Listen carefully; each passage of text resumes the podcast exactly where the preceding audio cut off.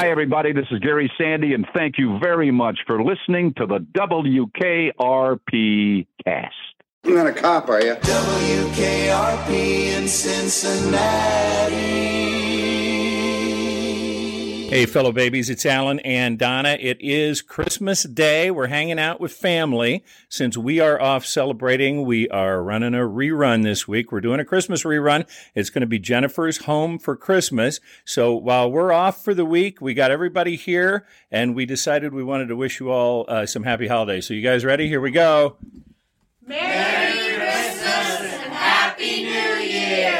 And thanks for supporting the WKRP cast. We'll talk to you next year. Bye bye. So just sit right down, relax, open your ears real wide, and say, Weather today in the greater Cincinnati area. Are you awake?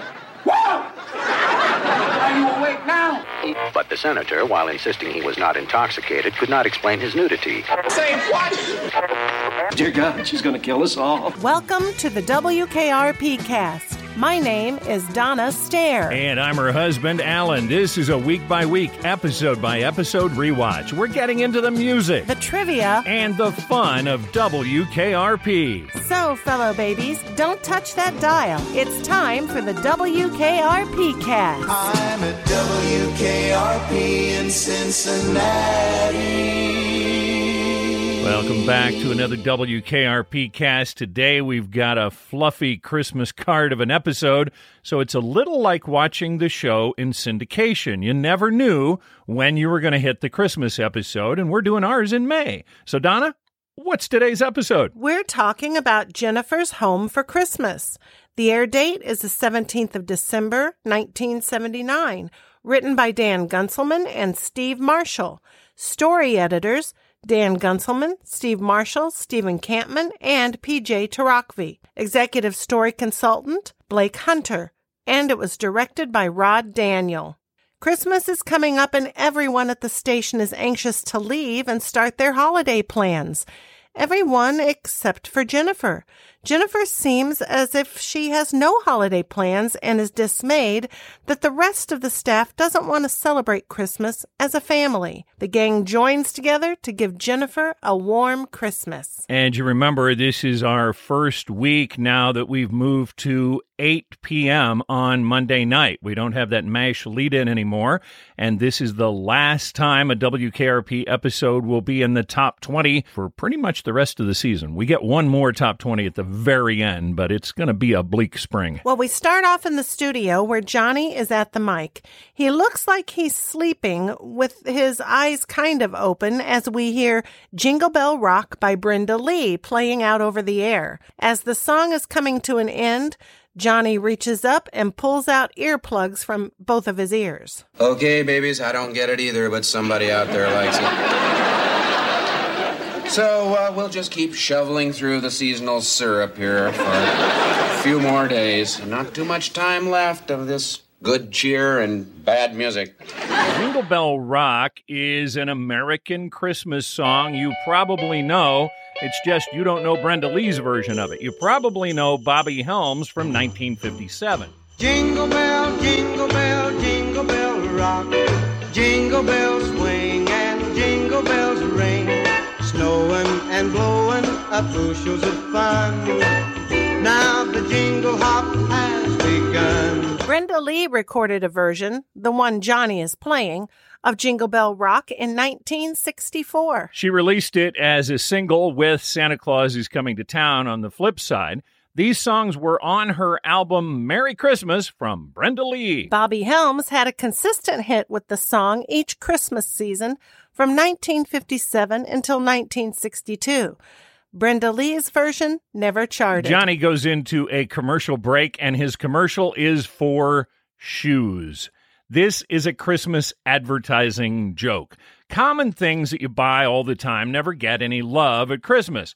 Sometimes advertisers will try to make their run of the mill products into cool Christmas gifts.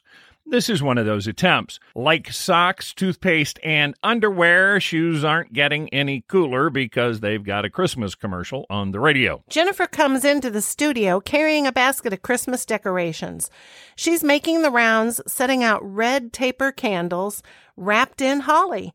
She greets Johnny cheerfully, and she asks Johnny, Whatever happened to joy to the world, Adeste Fidelis, O Tannenbaum? Visa, Master Charge, American Express. Now, hold on a minute. What was that middle one? Adiste Fidelis? Yeah, Adeste Fidelis is O Come All Ye Faithful in Latin. Johnny mentioned Master Charge in there with Visa and American Express. Master Charge was established in 1966 to compete with Bank Americard, originally called the Interbank Card because it was made up of a bunch of smaller bank cards banding together. In 1969, they were branded as Master Charge, the interbank card. They would be called Master Charge until 1979 when they changed the name to MasterCard. The name Master Charge was coined by the First National Bank of Louisville, Kentucky. We see a Funkadelic poster behind Johnny's head on the wall. This was a promo for George Clinton's band, Parliament Funkadelic. There is no way that we have time to get into George Clinton. The man deserves a podcast all on his own, but you really need to go look up a little bit of history of George Clinton and Funkadelic if you're not sure. We would like to mention that Tim Reid and Tom Dreesen, when they were performing as the comedy team of Tim and Tom, opened for a Parliament Funkadelic concert in Detroit in the summer of 1971. It didn't go well. They almost got booed off the stage. Johnny tells Jennifer he's going to be working 12 hours straight on Christmas Day. He complains he'll be listening to Little Drummer Boy over and over. Jennifer apologizes. Johnny tells her he volunteered because he's going to be alone anyway. And that brings us to the line of the episode. You know how hard it is to find a two pound turkey? no. It's hard.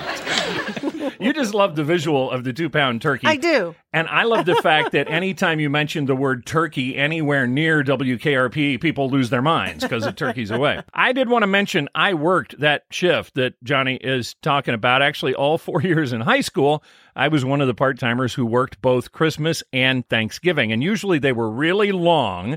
You'd get 10 or 12 hours because they couldn't find anybody else who wanted to work.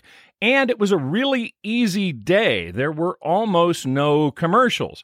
On Christmas, we played holiday specials and then big blocks of sponsored holiday music. It'd be like, here's two hours of holiday music brought to you by Ace Hardware. And in Taylorville, we always ended Christmas Day by playing the audio track of the movie Holiday Inn. The whole thing, almost two hours. We had it on a reel tape. I have no idea how legal that was, but we did it every year. The station owner loved that movie, and that's how we always ended the broadcast on Christmas Day. That's a good movie. Yeah, it's a good one, and it's got White Christmas in it. Johnny asks Jennifer what her plans are. He's guessing that she has some fancy dinners and parties to go to. And she tells him no, nothing like that. Well, we do have the office Christmas party this afternoon to look forward to. That'll be fun. No, it won't. he turns up the volume, and we hear the end of the commercial telling everyone how delighted and surprised your loved ones will be with the unexpected gift. Shoes. A great Christmas idea. You know, I, I don't think uh, shoes for Christmas is such a bad idea. I Yeah, like they that. Might be onto something there. Johnny introduces the next song. Okay, Xmas babies, here's a little tune that, for me, just kind of sums up the spirit of Christmas, past, present, and future. Jingle Bells by the Singing Dogs. The idea for the Singing Dogs came from Danish recording engineer Carl Weismann. Weismann teamed up with Don Charles, who was a record producer working in Copenhagen, Denmark. In 1955, Weissman used recordings of five dogs barking at different pitches. The dogs' names were Dolly, Pearl, Pussy, Caesar, and King. Now, this was in the days before you could do all kinds of uh, auto tuning and moving around the, the pitch. He had to find exact pitches on these dogs and splice them together on a reel to reel tape. He arranged the pitches to create the single Oh Susanna. Which would amazingly go to number 22 on the Hot 100 in December of 1955. I would hate to have been number 23. We can't beat the singing dogs. We just cannot break through. Bill Haley was down below the singing dogs. they needed a flip side for the single. Charles created a medley of Pat a Cake, Three Blind Mice, and Jingle Bells. The breakout hit from the medley was Jingle Bells. In 1971, RCA reissued just the Jingle Bells segment of the medley as its own single. It has become a perennial Christmas hit, and our cold open has gone to the dogs. WKRP in Cincinnati. Come back from commercial break and we are outside of the studio in the hallway. We've got some posters to discuss. To the right of the window where Carlson is hanging decorations, we see the word fresh over a group of guys on a poster. We're guessing this is a band name, but we couldn't find anything on a group called Fresh. If you know anything, get on the Facebook page and share, please. We also noticed that all around the door at the end of the hallway are posters. They look like headshots or shots of individuals. They're just pictures that look like promo stills, but we could not figure out who they are. Again, if you know anything about these pictures, get on the Facebook page. Let us know. Jennifer comes out of the studio to find Mr. Carlson on a ladder, draping Christmas garland beside the window. As he swings the end of the garland in a circle, Carlson tells Jennifer that he bets she's wondering what he's doing. Decking the halls? With boughs of holly. Your annual Christmas joke, funny as ever. Oh, thank you. And I enjoy doing it. Art is like the originator of the dad The joke. dad joke. That's He what is. I was He's a dad joke guy. So I'm wondering why is he decorating on the day of the staff Christmas party? They're going to have the party, then everybody's going home, and he's just now putting up decorations. Yeah, and nobody's going to be back in the station until after Christmas, so it seems a little weird. He just didn't get around to it till now, I guess. Well, and then also Jennifer was placing those candles around. Yeah, everybody's getting the station ready for the one day. So Jennifer asks Art how he and Mrs. Carlson plan to spend Christmas Eve. It's probably not Art's favorite way to do it. With Mama. Oh. He explains every year they have dinner. Every year, she sends me out for a tree. Every year, I come back with the best one I can find. Every year, she says to me, Arthur, you've let me down again. Which also seems a little late in the season to be finding a tree. Christmas Eve, yeah. This really sounds like a Dickens novel. Who gets their tree on Christmas Eve? You're not going to find a good one. Although we have heard of people that get their tree on Christmas Eve and then keep it up for the 12 days of Christmas. So it might be something like that. Carlson asks Jennifer about her plans. Oh, nothing to compare with that. Carlson says that he bets she's got a honey of a tree. Jennifer tells him that she didn't get a tree this year. Come on, what is Christmas without a tree? Bailey comes down the hallway and seemingly in a foul mood as she passes Jennifer and Art. Art again swings the end of the garland. He's wanting to do that joke again. Hi, Bailey. Hi. Guess what I'm doing? Talking to Jennifer? Other than that, Bailey, not amused. She walks right by him and heads into the bullpen. Well, she's on a mission. Yeah. In the bullpen, we've got a first. The Blondie Gold record has appeared above the bookshelf in the bullpen. This is the Blondie Gold record for the album Parallel Lines. That's the one that featured the song Heart of Glass.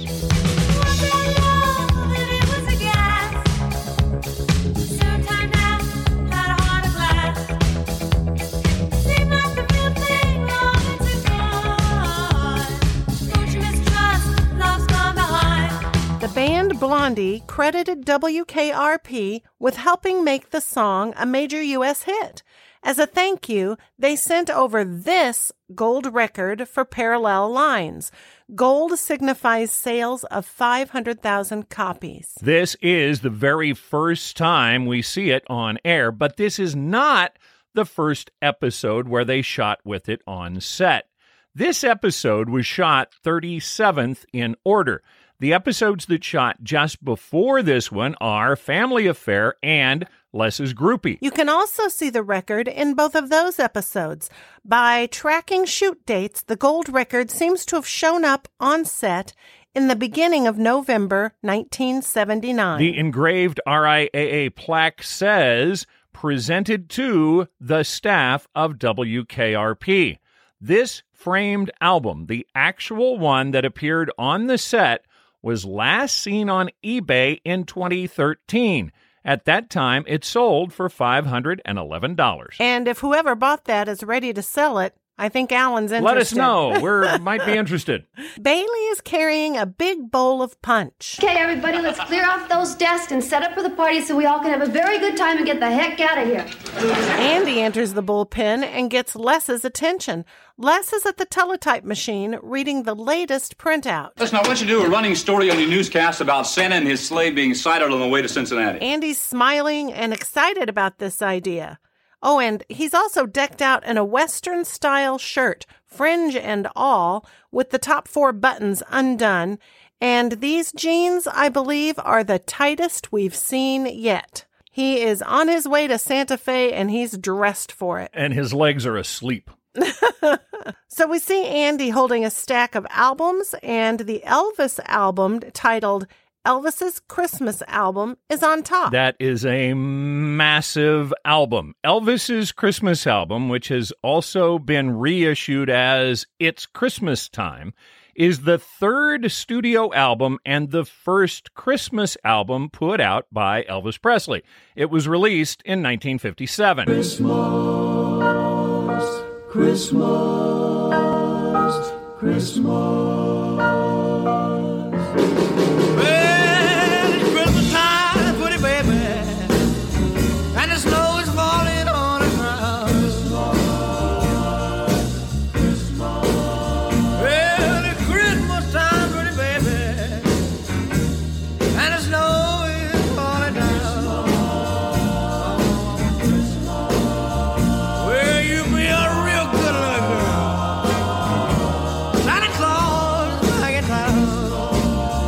Elvis's Christmas album was the first of two Christmas themed albums Presley would record.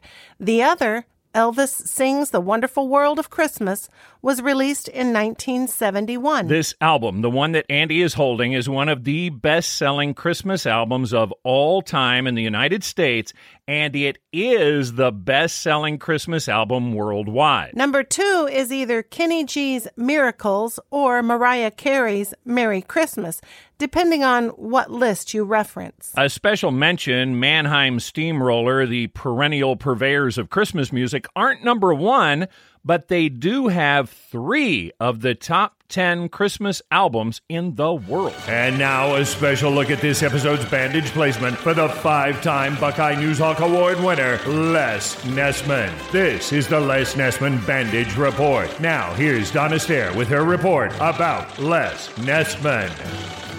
Right hand, palm, and wrist. This has been a look at the bandage placement for Silver Sow and Copper Cob award winning journalist Les Nessman.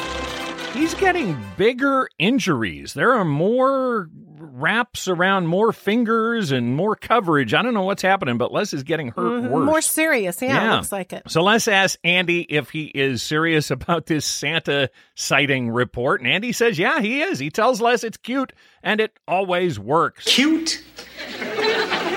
Andy, news is not cute. Tracking Santa on Christmas really is nothing new. NORAD, the North American Aerospace Command, has been tracking Santa annually since 1955. You can follow the big red guys movements each year at noradsanta.org. Jennifer enters with her Christmas candle decorations, and she greets everyone with a smile and a cheery Season's greetings, everyone. Andy asks Les why he can't just cooperate. Truth is a stern mistress, Travis. Bailey slams down the phone. She is still in a foul mood. This stinks. I can't get a flight out of here. I'm on standby. Who do those airlines think they are? Should have planned ahead, Bailey. I made my reservations in July. Non-stop service to Dayton. This is a geography joke. It's a 54 minute drive from Cincinnati to Dayton. If you don't have a car in 2021, you can do this trip for $18 on the bus. The trip time on a bus is 1 hour 20 minutes or pay well over a 100 bucks for a flight. If you fly, your trip will last at least 4 hours with multiple stops. A flight from Cincinnati to Dayton could have layovers in places as far away as Washington, D.C. or Chicago. Now, maybe in 1979 there was a nonstop between Cincinnati and Dayton, but we definitely could not find one today. Cincinnati and Dayton are so close together, Dayton is recommended as an alternate departure airport if you can't find a flight out of Cincinnati. so what they're saying is just drive over to Dayton, Les. Come on. so Bailey says she needs to get to Chicago. However, she's not thrilled about seeing relatives who are only going to ask her if she's Engaged? Involved? Pregnant? Herb tells Bailey he understands. He says all of Lucille's people blew in last night. He's not sure how many. And this was my honorable mention for line of the episode. There are beds and cots and hungry, overweight relatives all over the place. That probably sounds like uh, Christmas at a lot of people's homes. Well, don't you and think? also just the way Herb describes it and that deadpan whine of Herb's is, makes it so funny. So Jennifer asks, What's going on here? They're all with their families at Christmas. They should be happy. Took a shower with a bald headed man this morning. that might be another honorable mention there for a line of the It's episode. kind of I all don't part know. of that hungry, overweight relatives lines. Jennifer walks over to Andy and asks him where he's going for Christmas. Andy tells her he's leaving tonight for Santa Fe. He's looking forward to it. And Les says he can't wait to get home. Christmas Eve, Mother and I gather by the fire. It's not a real fire. They make too much of a mess. But it looks real. Mother doesn't like a messy hearth. We'll have some uh, hot cider and cookies, and then Mother will ask me that same question she asks me every year. Lester, if you were a newscaster when Jesus was born, how would you report it? Les has picked up his Silver Sow Award and he is talking to it as he explains his Christmas plans. Jennifer asks Les how he would report the birth of Jesus. Les picks up a staple remover and he uses it as a mic. Hi. I'm standing here uh, outside of a, a barn like structure. Inside, all the little farm animals are fast asleep. Except, of course, for the ever alert hogs. Would you like to hear some more? Oh, no, Les, that's such a cute ending. Bailey asked Jennifer if she's flying home for Christmas, so that would be to Rockthrow, West Virginia. Jennifer tells her she is not and explains that her mom went to her brother's place. It's very small and there'll be lots of people. Andy chimes in, it doesn't seem right that they're all splitting up for Christmas. Well, that's what the office Christmas party is for. It'll be fun. We can open our gifts. This comment causes Herb to turn in his chair. Gifts? Uh huh. No, no, no, no, no. We decided. We agreed. No gifts this year. Nobody said anything about gifts. Jennifer tells him that they decided that, not her. Besides, you don't have to get anything. I just wanted to get a little something for each of you. Jennifer leaves the bullpen and Herb speaks his mind. Is That a little rotten or what? well, I'll tell you what, pal. If Miss Blondie thinks I'm gonna rush right out and get her a Christmas present just because she got me one, ho, ho, ho, got another think coming. Bailey agrees with Herb. Les and Andy both recall that they said no gifts. That's true. We agreed. Right. He tosses a pencil into his pencil cup, point down, and it bounces right back up and out onto his desk. There's no way they planned that. There's no way they rehearsed it. I think it happened, and Frank Bonner didn't laugh, didn't react, just gave that little sneer, and they kept it in there. I really don't think that was planned. It, it was funny. I mean, he he tosses Oh, it, it in there with a little bit of funny. anger. Yeah, and he reacts to it in character. It was great. So all of them are sitting for a while, looking around. Then they suddenly jump up because they realize they'd better be buying some gifts before the office Christmas party gets underway. No, no, no, no, no. We decided. We agreed. No gifts this year. We go out to the lobby, and Jennifer's at her desk on the phone talking to her mother. She's speaking with a very strong Southern accent as she talks to her mother down in Rock Rockthrow, West Virginia. But you just all have Merry Christmas now, you hear? It is amazing how well a brunette from Minnesota is able to play a blonde from West Virginia. Bye now. As she hangs up the phone, Carlson comes out of his office. He's dancing and singing. Here comes Santa Claus. He says hi to Jennifer and she answers back in a heavy accent. Hey, how you? Carlson is thrown by the accent. Jennifer catches herself and quickly reverts to her Cincinnati accent. I mean, hello, Mr. Carlson. Art was singing a little Here Comes Santa Claus. That's a Christmas song originally written, published, and performed by Gene Autry in 1947. The music was composed by Oakley Haldeman. Here comes Santa Claus, here comes Santa Claus, right down Santa Claus Lane. Vixen and Blitzen and all his reindeers pulling on the reins. Bells are ringing, children singing, all is merry and bright. So hang your stockings and say your prayers, cause Santa Claus comes tonight. It became a number five country and number nine pop hit. Autry says he got the idea for the song after he rode his horse in the 1946 Santa Claus Lane Parade, which is now the Hollywood Christmas Parade in Los Angeles. During the parade, crowds of spectators were chanting, Here comes Santa Claus. Autry's lyrics combined two veins of the Christmas tradition the mythology of Santa Claus and the Christian origin of the holiday. It mentions the nativity promise of peace on earth to those who follow the light. There are only a few really good Christmas songs, and everybody does a version.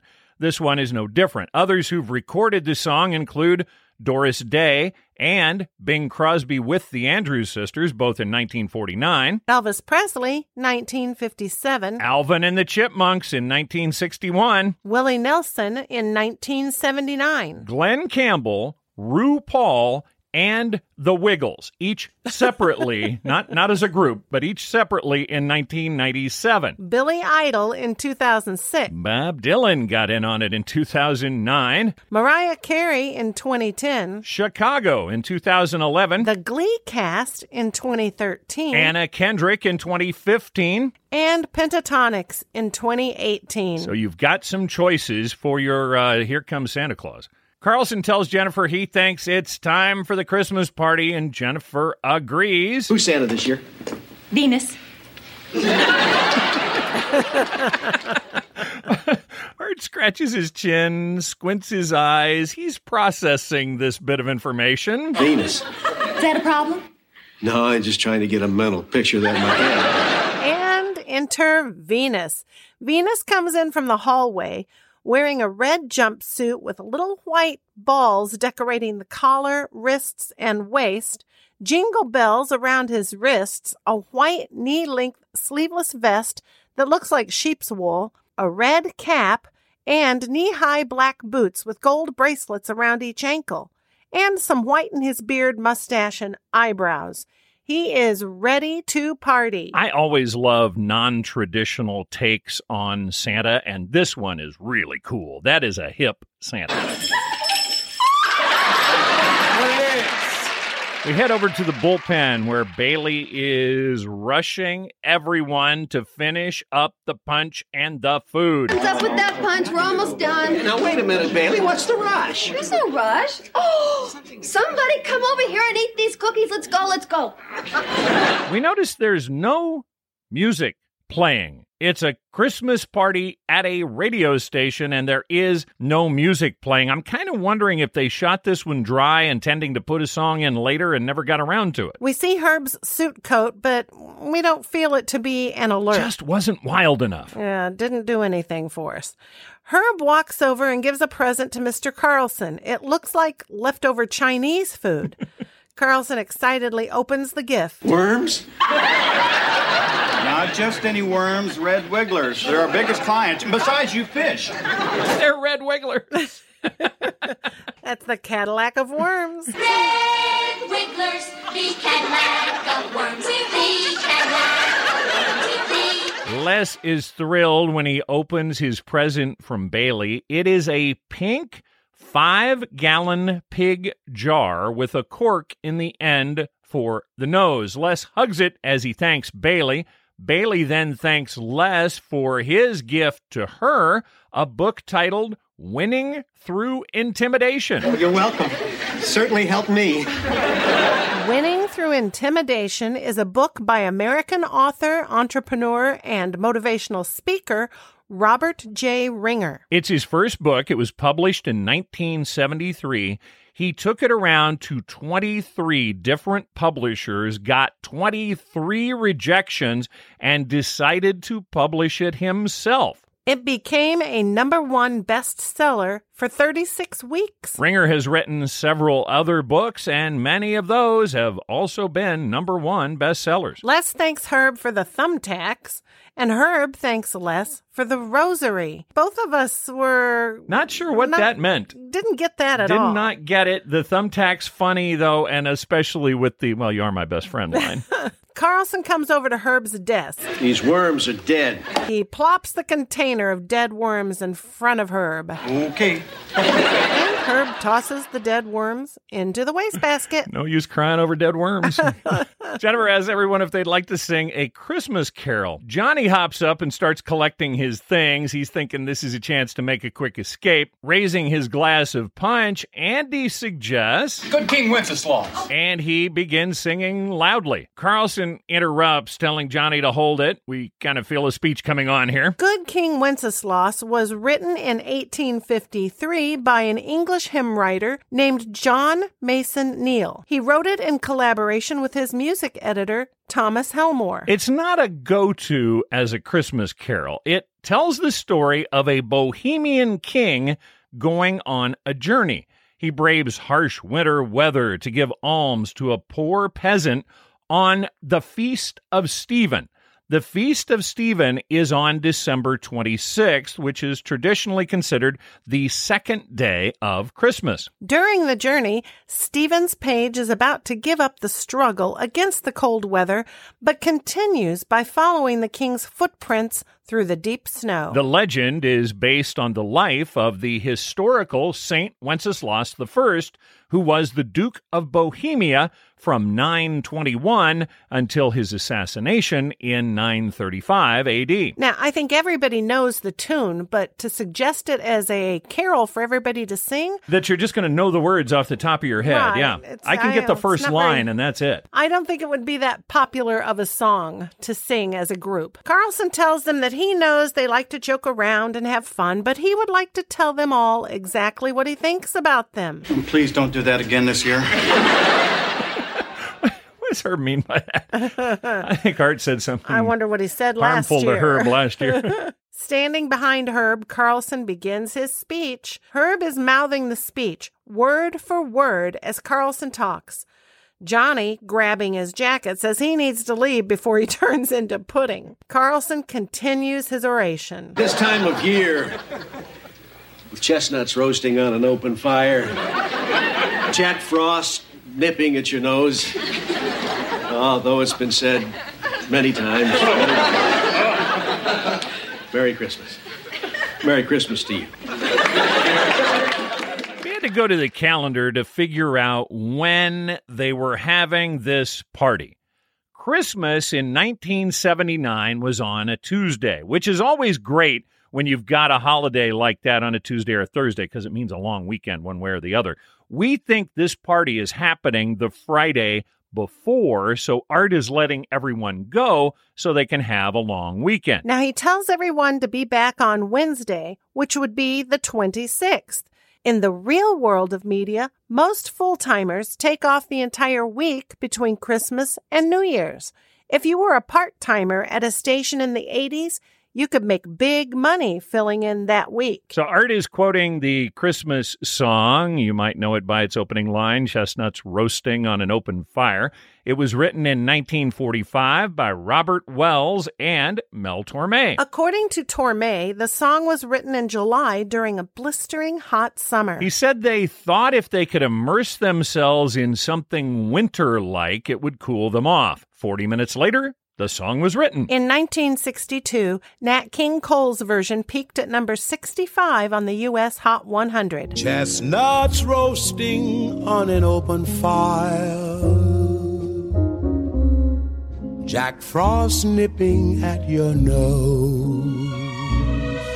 The Christmas song has been covered by numerous artists from a wide variety of genres.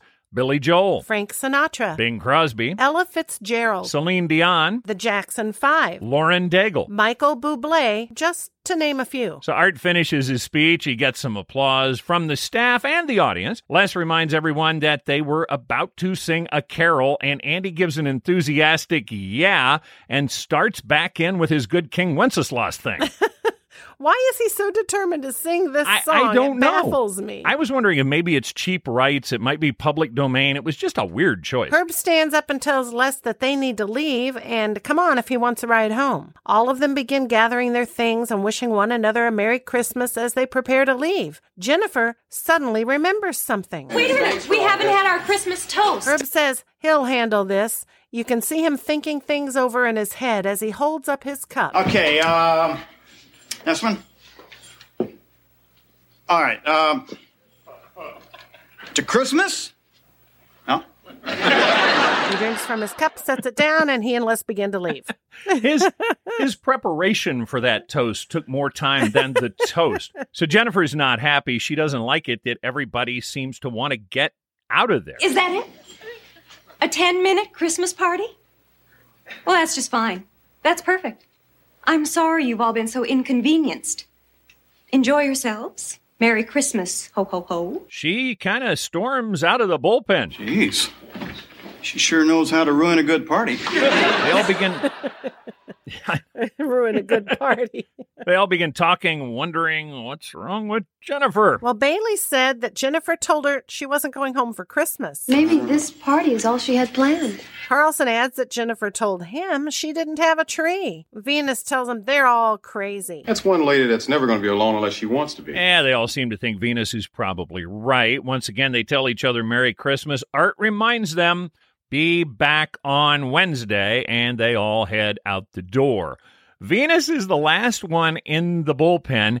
He begins singing White Christmas, but he can't seem to finish. He gets hung up on the word white. He switches over to Jingle Bells. White Christmas is an Irving Berlin song reminiscing about an old fashioned Christmas setting.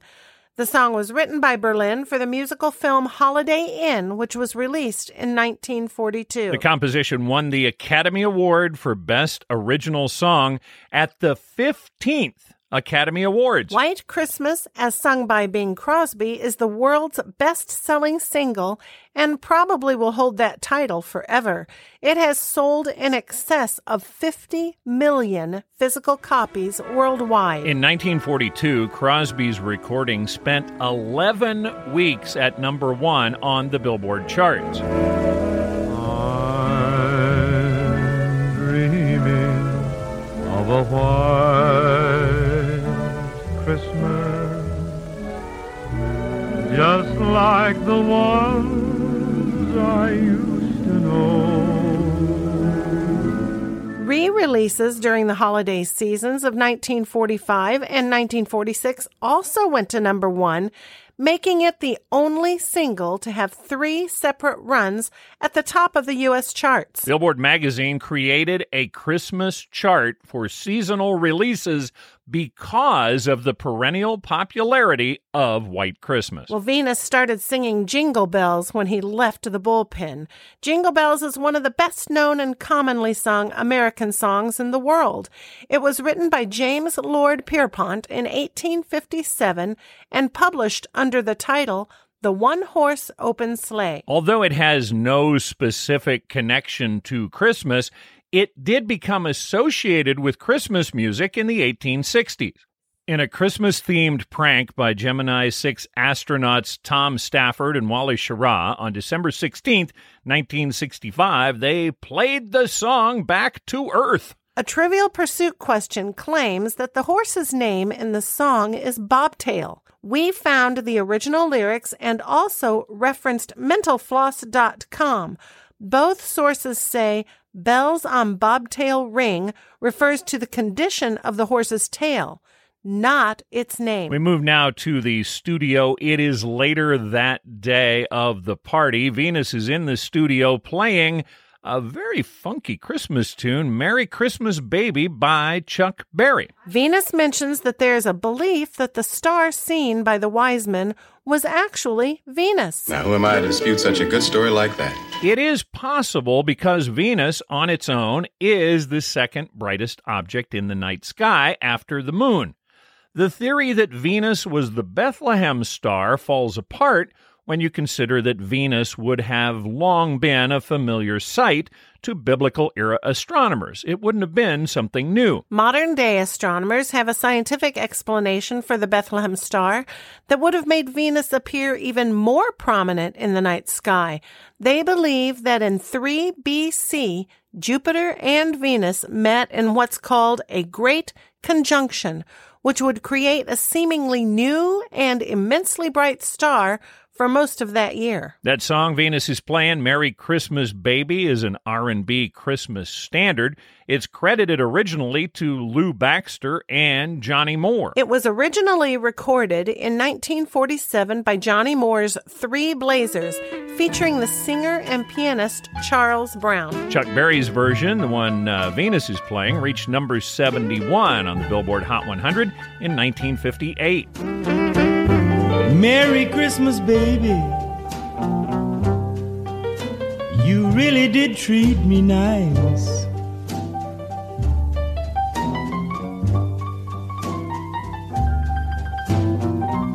Merry Christmas, baby. You really did treat me nice. It has been covered by many artists, including Ike and Tina Turner, Otis Redding, B.B. King, Elvis Presley, Bruce Springsteen, Christina Aguilera, and Melissa Etheridge. Jennifer is still hanging around this station. She comes into the studio saying hi to Venus. Venus doesn't seem to know it's her. Hi. Hey, baby. Jennifer. Oh, I'm sorry. Oh, Venus was expecting somebody else. It's not the first time that Venus has entertained female visitors during his shift. You might remember Mrs. Olson from Bailey's show. so Jennifer comes in and has a seat on the desk. She says she likes that song Venus is playing. She offers a cup of Mr. Carlson's brew to Venus, so something Art has fermented. Jennifer asks Venus if he thinks she ruined the Christmas party this afternoon. No. Jennifer says that she guesses she just expects everyone to feel about Christmas the way she does. Whatever happened to that joy we used to have when we were kids? She and Venus begin to reminisce about their childhood Christmases. Venus tells her about his grandmother dressing up as Santa every year. Your grandmother? Yeah. Well, you see, my grandfather did it, and after he died, she kind of kept up the tradition. So Venus asked Jennifer about her Christmas plans. Jennifer's kind of vague. She tells him she has very special plans. Venus kind of presses it a little bit and asks her what kind of plans. You know, plans. So still kind of vague. Venus tells her to have a good time. She tells him Merry Christmas and leaves the studio. As soon as Jennifer walks past the window and on down the hallway, Venus turns the volume of the music down and picks up the phone. Hello, John. Look, you know, I think Bailey's right. I think Jennifer's going to be all alone this Christmas. Really. I mean, and, and she's so damn good looking. We just take it for natural that she's going to have a good time when she's probably just going to be sitting around all by herself. I think you and I ought to get together. We're to do something. And, and just right now, what do you think, huh? Hmm? Oh, I'm sorry, ma'am. Back in the days when you could actually dial a wrong number. yes. We now move to Jennifer's apartment and we got the doorbell. It's open. Come on in and put it with the others. The man walks in with a small TV. He comments that her place looks like a department store with all the gifts stacking up. She tells him tis the season. Yeah, for some of us. Jennifer wishes him a Merry Christmas and hands him a wrapped gift. We're thinking maybe a box of candy. She's got a stack of them there ready for the delivery men. The man thanks her and leaves. Delivery man number one is played by Don Diamond. Don is a TV mainstay. He was born in 1921 in Brooklyn, New York. Don began acting on radio in the early 1940s. His family was from Russia, but Don was often cast as either Mexican or Spanish. Don was so good at picking up accents, he got the role as Kit Carson's Mexican sidekick in the TV series The Adventures of Kit Carson in 1951. No one ever knew he wasn't Mexican or Spanish. Don appeared on 105 episodes of Kit Carson, and he was on 52 episodes of Zorro. He has a total of 139 acting credits, mostly on TV, from 1949 to 1987. Don died in 2011 of heart failure in Los Angeles. He was 80 years old. The doorbell rings again, and Venus and Johnny come in, dragging a big Christmas tree with them. Jennifer is surprised and asks them what they are doing here. We were in the neighborhood. In the spirit of Christmas, we killed a tree for you.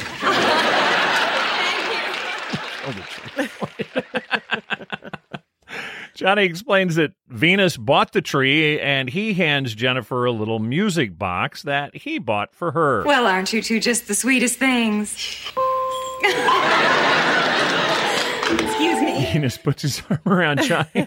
Johnny buries his face in Venus's shoulder. They're both doing an aw shucks, acting Aw. embarrassed. and again, the doorbell rings. Andy is at the door with a tree, but it's not as big or full as the one Johnny and Venus brought. You know, I was on my way to Santa Fe and I said, Doug Gunn, I'm going to stop over there and see if, if Jennifer needs whatever. Andy happens to notice Johnny and Venus in the apartment. They tell him that they brought Jennifer a tree, and the three begin to argue about whose tree is better. Johnny and Venus won that one. I think so. They continue to argue, and here comes another delivery guy with a big box on a dolly. The delivery guy tells Jennifer he's guessing it's either a trash masher or another TV. This is a repeat visit for this guy. Delivery man number two is played by Steve Marshall. The practice of grabbing extras out of the writer's room continues. Our second delivery man is none other than story editor Steve Marshall. Steve, you might remember, is a former LA program director and now a second season writer on WKRP in Cincinnati. Here's a random fun fact about Steve. Steve Marshall is credited with creating radio's first ever soft rock format while he was program director at KNX in Los Angeles. Johnny, Venus, and Travis sit on the couch. The three wise men. Would you like some eggnog? Those are the three wise men. We're in trouble. We're in trouble. the doorbell rings and Jennifer tells whoever it is, come on in. An older gentleman appears speaking French aggressively. He kisses Jennifer's hand and just keeps talking. Je suis venu vous souhaiter un jo- joyeux Noël.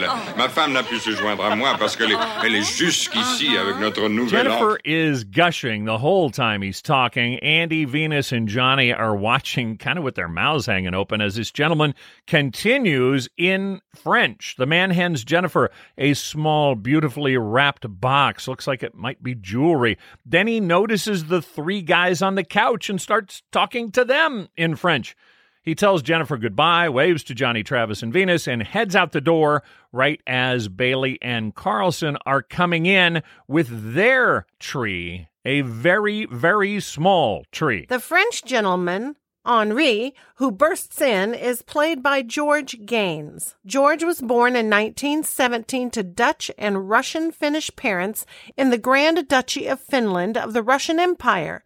George served in the Royal Netherlands Navy during World War II. Gaynes is a singer, actor, and voice artist who spoke Dutch, French, English, Russian, and Italian fluently. He immigrated to the United States in 1946 and became a citizen in 1948. Gaynes started a career on Broadway in 1946. He moved to film and television by the 1960s. Gaynes was a regular on the TV daytime dramas Search for Tomorrow and General Hospital. You might remember him in a recurring role on the comedy series Punky Brewster. Film appearances include The Way We Were Nickelodeon. And Tootsie. In 1984, Gaynes played Commandant Lassard in the first Police Academy movie, which was directed by Hugh Wilson. He would go on to appear in all seven Police Academy movies and the Police Academy TV series. Gaynes had big ties to WKRP.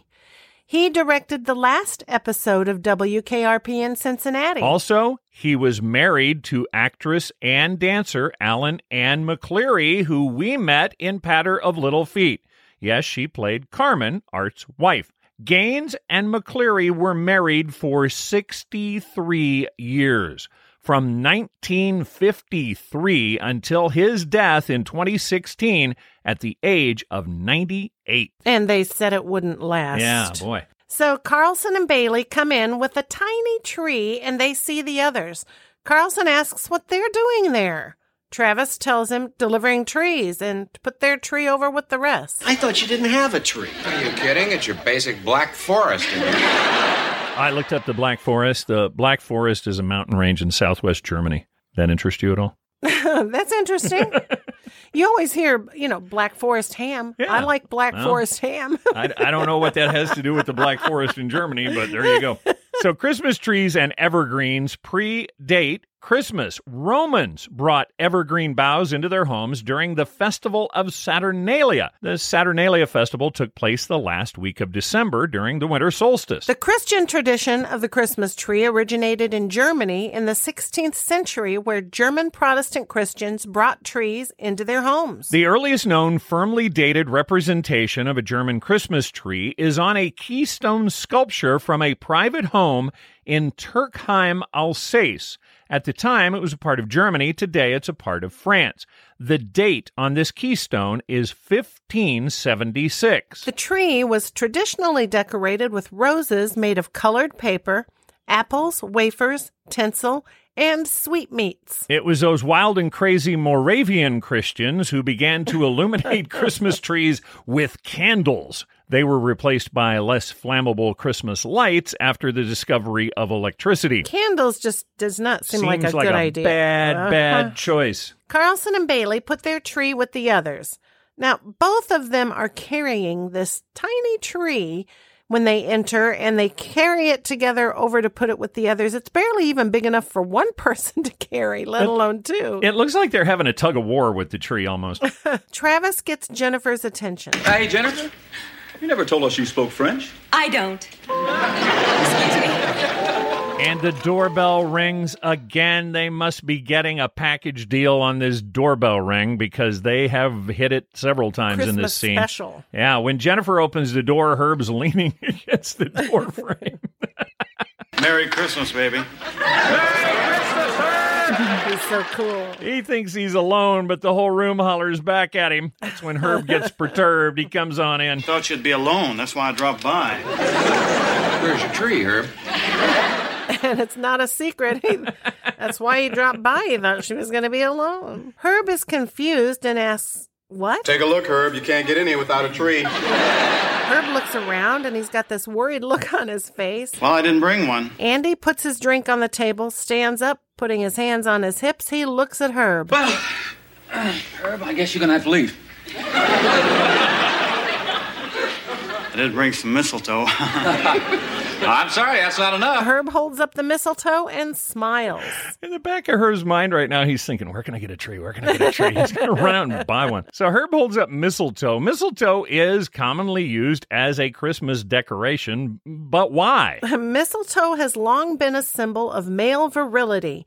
It is also supposed to provide protection from witches and demons. Ah, witch and demon protection. Okay, that explains it. The tradition of kissing under the mistletoe has ancient roots, but it wasn't revived until the 18th century. The tradition spread throughout the English speaking world, but it is largely unknown in the rest of Europe. The mistletoe was hung up in houses at Christmas. It gave young men the privilege of kissing the girls under it. Each time they kissed a girl, they were supposed to pluck a berry from the sprig of mistletoe. When the berries were all gone, that's when the smooching stopped. The serving class of Victorian England are credited with keeping the tradition alive to the modern day. You don't have a tree, you're gonna have to go. So we all brought a tree. Herb is really starting to look a little worried about this. He stands there holding his mistletoe, looking at everyone, and nobody says anything. I'll go get one. I'll be right back. He's off to get a tree late on a Friday night. Andy tells him, wait a minute. He looks around at everyone, gets permission. Would it be okay for Herb to stay, even though he didn't bring a tree? They all discuss it for a bit. Oh, gee, oh, the rest of us brought What the hell? It's Christmas. Oh, okay, what the hell? It's yeah. Christmas. So they motion to a chair for Herb to sit down. Herb is quite grateful he doesn't have to go out and find a tree somewhere late on a Friday night. The door opens and Les peeks his head in.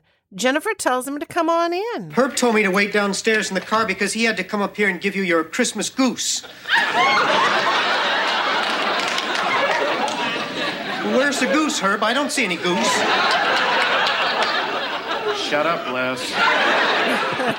Shut up, Les. Johnny is sitting next to the bowl of eggnog, and we see that he begins drinking eggnog from the ladle during the scene. I think that eggnog is juiced. I think there's some It rum in there because be. Johnny is enjoying it a lot. I'm surprised he hasn't stuck his head in the bowl. So Jennifer looks him all over and tells him how touched she is that everyone came by. Art tells her they wanted her to have as wonderful a Christmas as they're going to have. Thank you. Thank you, all of you. I mean, you're all so very sweet, and, and I am so touched, which just makes it all the more difficult to tell you that I have to go. What? She They're go. They're all confused. Go where? Bethlehem. The Admiral is flying me to Bethlehem for Christmas in his jet. Well, Herb wants her to clarify it's Bethlehem, Pennsylvania, right? Jennifer tells him no, it's the Bethlehem. Johnny, who's been drinking eggnog from the ladle, looks at Venus. Now that is a down home Christmas. that is way down home. Uh, you've probably heard the name Bethlehem before. It's a city in the central west bank of Palestine.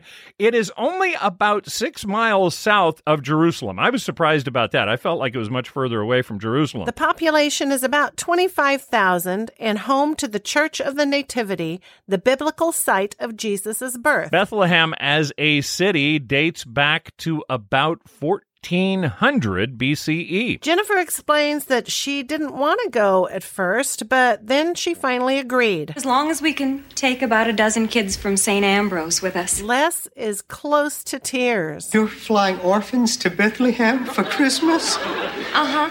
Oh, my goodness. She's like a Christmas special. a lifetime movie. So Jennifer tells him she didn't want to say what it was because it sounded so perfect. Yeah, it certainly does. Thank you. Herb pipes up. I mean, we don't need to be over here feeling sorry for her, huh? Here's right? your Christmas. I'll drink to that. We ought to be over at my place. I'm the one with problems. Yeah, she's fine. She doesn't need them all coming over visiting. She's headed off to Bethlehem. Herb's the one that's got problems. Jennifer tells them that the Admiral's limo is probably downstairs, and she offers anyone a ride to wherever they need to go. Andy needs to go to the airport, but his bags are at his apartment. Well, we'll just stop by and pick him up. Bailey tells Jennifer that she still doesn't have a flight. Well, I'll just have the Admiral drop you off in Chicago. Eh, we'll just drop you off, you know, no big deal. The moral of this story is with a jet and a car, you can solve pretty much any problem. Jennifer asks for help with her bags, so all of the guys start gathering her suitcases. Bailey asks what they should do with all of the trees that have suddenly accumulated there in the apartment. I, I, I want them. Oh, I- I'll take them all. Mother's not going to get me this year. So Art grabs up a couple. He asks Les to help him with the trees. They all head out the door with baggage and trees. And then Johnny decides he might need more of that eggnog. They all begin singing Good King Wenceslas, which has to be making Andy happy. On the feast of Stephen. So Merry Christmas, Mr. Carlson. with Johnny dragging Yes, the bowl Johnny of with his bowl of eggnog. sloshing behind him. Jennifer picks up her pure white fur mink and she's putting it on. She sees Herb is still sitting in the chair in her living room. Well, he explains to Jennifer that they thought she was going to be alone and that's why they all dropped by. I know her. That's why this is already the most special Christmas I've ever had. She asks Herb where the mistletoe is. He brings it out from behind his back to show her he still has it. Put it over your head. I could wear that fur for seven seconds before it would get dirty. Herb looks at her, swallows hard, and suddenly begins having trouble breathing. He's about to hyperventilate. He lifts the mistletoe over his head, and I really thought he was going to faint. Jennifer wraps her arms around his neck, and she really clutches him, gives him a lingering kiss on the lips. She backs away, looks at him, smiles, and walks out the door. Not a big deal for Jennifer, life changing for Herb. Herb is frozen in place. Finally, he lets out his breath and he brings the mistletoe down slowly. Every year, Christmas just keeps getting better and better. he sets the mistletoe on the table right next to the music box that Johnny gave Jennifer. He opens the music box, and we hear the opening strains of The Little Drummer Boy that Johnny was complaining about in the very first scene of the episode.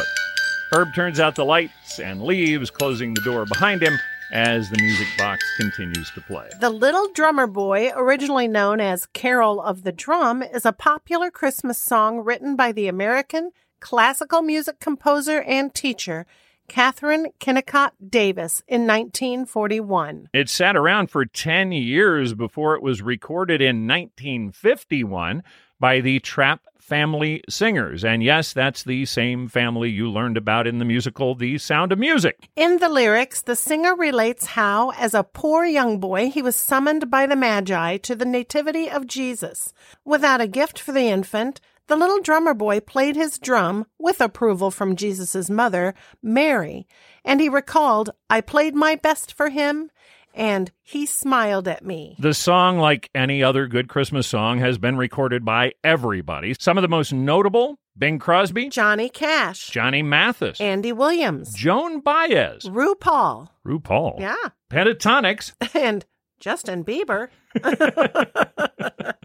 One of our favorite recordings of this song was actually a duet that came out in 1977. It featured Bing Crosby with David Bowie.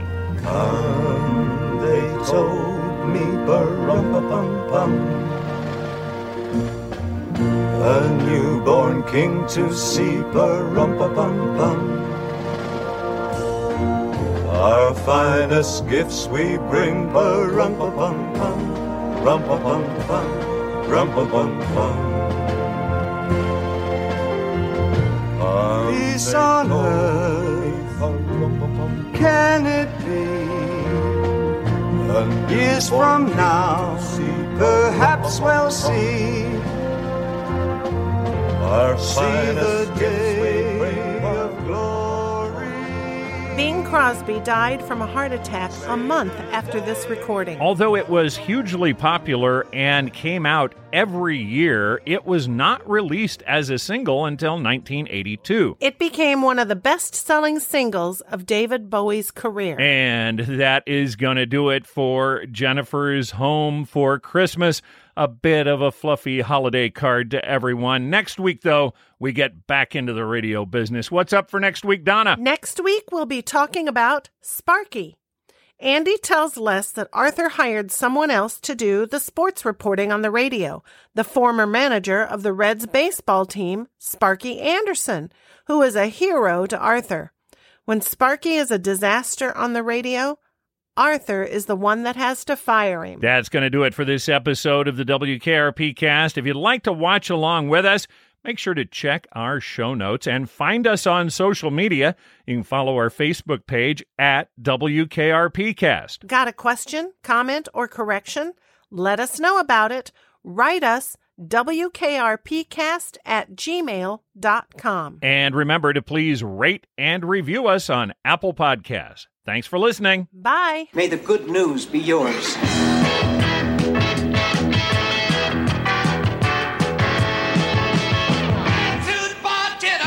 WKRP cast is not endorsed by MTM Enterprises, Shout Factory, or CBS. This podcast is intended for entertainment and informational purposes only. WKRP in Cincinnati, the WKRP logo, and all names, pictures, and audio of WKRP in Cincinnati characters are registered trademarks of MTM, CBS, Shout Factory, or their respective copyright holders.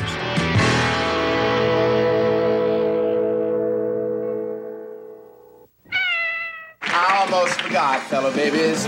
Booger!